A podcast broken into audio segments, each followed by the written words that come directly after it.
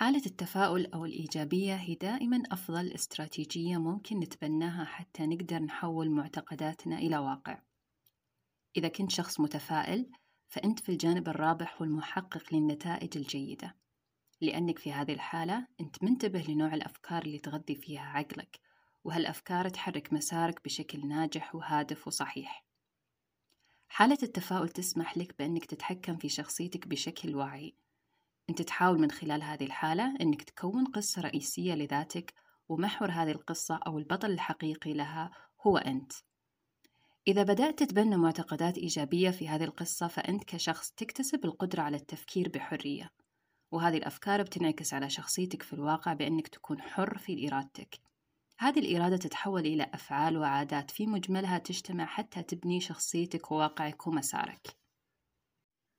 كثير منا يحاول أنه يحصل على وظيفة معينة أو نمط حياة أو رغبات محددة ولكن نتصادم في بعض الأحيان مع معتقداتنا عنها.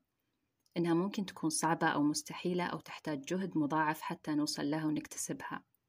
لكن جرب لو مرة توقف الأفكار السلبية وتشاؤمية وتحاول تكتشف مشاعرك بحرية كما لو كنت طفل يتعلم شيء جديد لأول مرة لأن سر التجلي دائما في المشاعر الصحيحة والأفكار الإيجابية المتوازنة.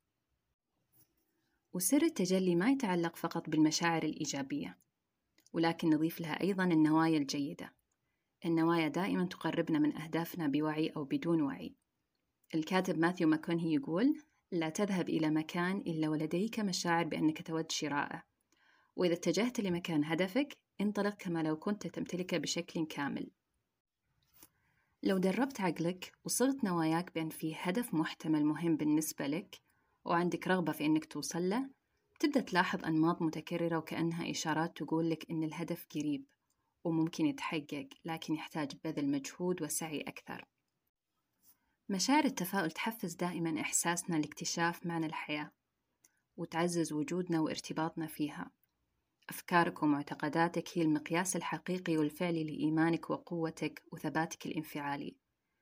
ومشاعر التفاؤل الإيجابية دائما تعطي رسائل وإشارات للعقل بأن في مسار الأمل والأشياء الجيدة وأنه ممكن نشاهدها على أرض الواقع شرط الإيمان الحقيقي فيها. في حالة التفاؤل الإيجابية أنت لازم تؤمن بأنك تستحق الأفضل وأنك قادر على تحقيقه لأن النوايا تحفز قوتنا الداخلية عشان نغير ونحسن في رؤيتنا وأهدافنا. وهذه القوة تساعدنا في الإيمان بأننا نقدر نوصل للأهداف مثل الآخرين ونقدر نبني مسارات أفضل ونقدر نكون كل شيء عظيم نرسمه في خيالنا. تذكر دائما بأن المستقبل يرضي الأشخاص اللي عندهم رؤية إيجابية وحس عالي وقوي بالتغيير والتحسين.